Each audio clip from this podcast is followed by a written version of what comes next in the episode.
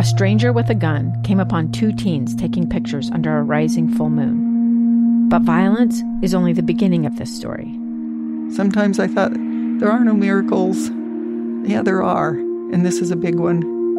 I'm Amy Donaldson, and I've spent my career talking about how lives are undone by violence. The Letter is a podcast about how lives are remade.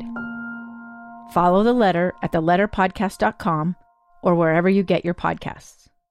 Inside Sources. Inside Sources. Inside Sources. Where KSL offers Utah deeper insights on the news. Host Boyd Matheson divides rage from reason and elevates the conversation on issues crucial to our community. On KSL News Radio 102.7 FM and 1160 AM. A whole lot of people enjoy Banbury Cross Donuts here in the state of Utah. But a sign on their drive through window lamenting the labor shortage has gone viral. So, the viral nature of this is not about the donuts. It actually made national news after a picture of this sign that was posted on the drive through window was tweeted by Utah State Senator, Senator Kathleen Riebe. Uh, she and others criticized the donut shop, but what I want to get to, what I want to focus on, is what conversations should we be having about the labor shortage in the United States and what is the right path forward? So let's break that down and unpack that just a little bit. So let's start with the text of the sign on the Banbury Cross Donut Shop window. Uh, this is what it says. It says, To our loyal customers, sadly, due to government and state handouts, no one wants to work anymore. Therefore, we are short staffed during our busy season. Please be patient with our staff that did choose to come to work today to serve you. Thank you for understanding and loyalty. We sincerely appreciate it. Well, of course, this uh, sparked a wide range of responses uh, on the interwebs and Twitterverse. And really interesting just to kind of go through and look at what some of the criticism was, what some of the positives were, and more importantly, where do we take this conversation as it relates to the workforce and uh, helping both businesses and American workers uh, get where they need to go and accomplish what needs to be done. So, some of the criticism uh, stemmed from uh, the fact that Banbury Cross did take a PPP loan uh, during the pandemic, which, of course, was designed uh, to help them meet payroll and meet some of those expenses during the course of the pandemic.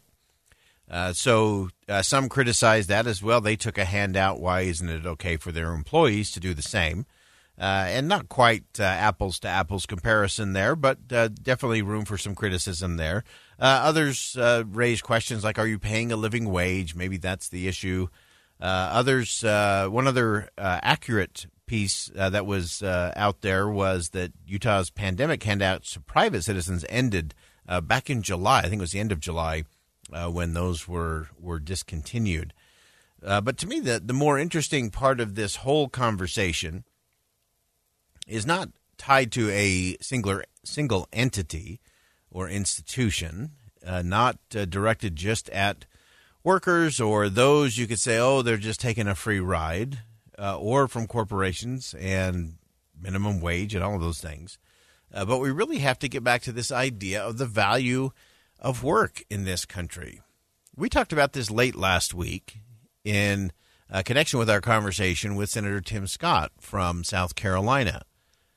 We talked about it in the uh, the context that when a country becomes disconnected, when the citizens become disconnected from the value of work, uh, that's the that's not a good sign and it's usually a precursor, an indicator of rough water ahead, uh, where people are looking more and more to government uh, to provide the means and so on. Uh, and in many cases, it's because uh, the government program designed to alleviate the suffering of some ends up creating greater suffering for all or for many. There are a number of government programs that are based on poverty, and your ability to access those funds are solely dependent on you staying in poverty. So, in other words, there's no glide path out. And absent a glide path, sometimes we criticize those uh, who stay on those programs by saying, well, they're lazy, they don't want to work, they just want a handout from the government. And I disagree with that because there are many, and I have met people who have made very logical, very rational decisions for themselves and especially for their children to stay where they are. Because to leave the government program by taking that next job or taking that promotion or taking that increase to your hourly wage would cause them immense harm. It would prevent them from protecting their children or providing a, a roof over their head. And no parent's going to do that. And so we just have to make sure that as we look at the programs from government that again are designed with good intentions to help people who are suffering. But if we turn that into a trap, if we give people exactly what they need to stay exactly where they are, that's not helping anyone. Or if the penalties are so severe for someone to take a job or to take a promotion from a job, then we're incentivizing all the wrong behavior, and we should not be surprised when people languish and stay where they are. There has to be a glide path. There has to be a way forward and a way upward in these programs. Otherwise, we're just perpetuating the problem. And that's not helpful. That's not noble. Uh, that's cruel. And, and, so I think the conversation sparked by the, the Banbury Cross Donut post in their window uh, are there some who would rather just stay? Yes.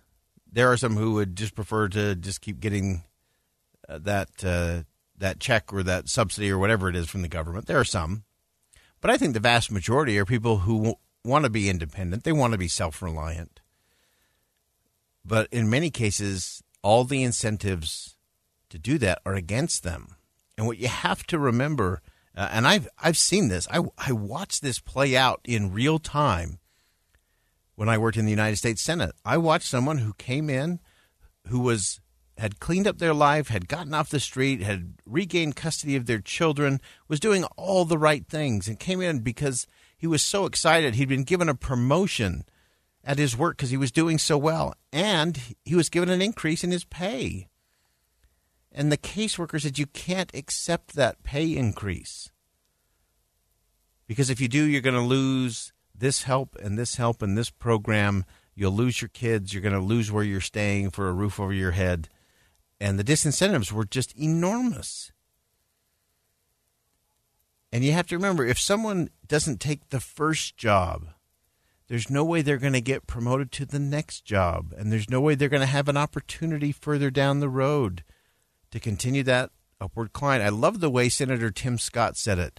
He said, We always talk about helping people up the ladder of success, but sometimes in our desire to get them up the ladder, we knock out the first couple of rungs of the ladder, making it impossible for them to climb. And that's the conversation we ought to be having.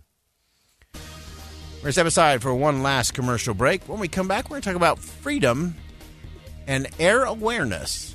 We're going to connect the dots, let you know what that means. Coming up next, stay with us on KSL News Radio. Two friends taking pictures of the rising full moon on a summer night. Two teenage kids doing what teenage kids do. When a stranger with a gun and a death wish changed everything. It was violent, it was senseless, and I will never understand it, I will never accept it. I'm Amy Donaldson, and unfortunately, we're all too familiar with stories about how violence shatters lives. But what we rarely see is how they are rebuilt. In a new podcast, The Letter, we relive tragedy, but only so we can hear the rest of the story the struggle to reclaim lives, the realities of grief, and the possibilities of forgiveness. I believe in miracles.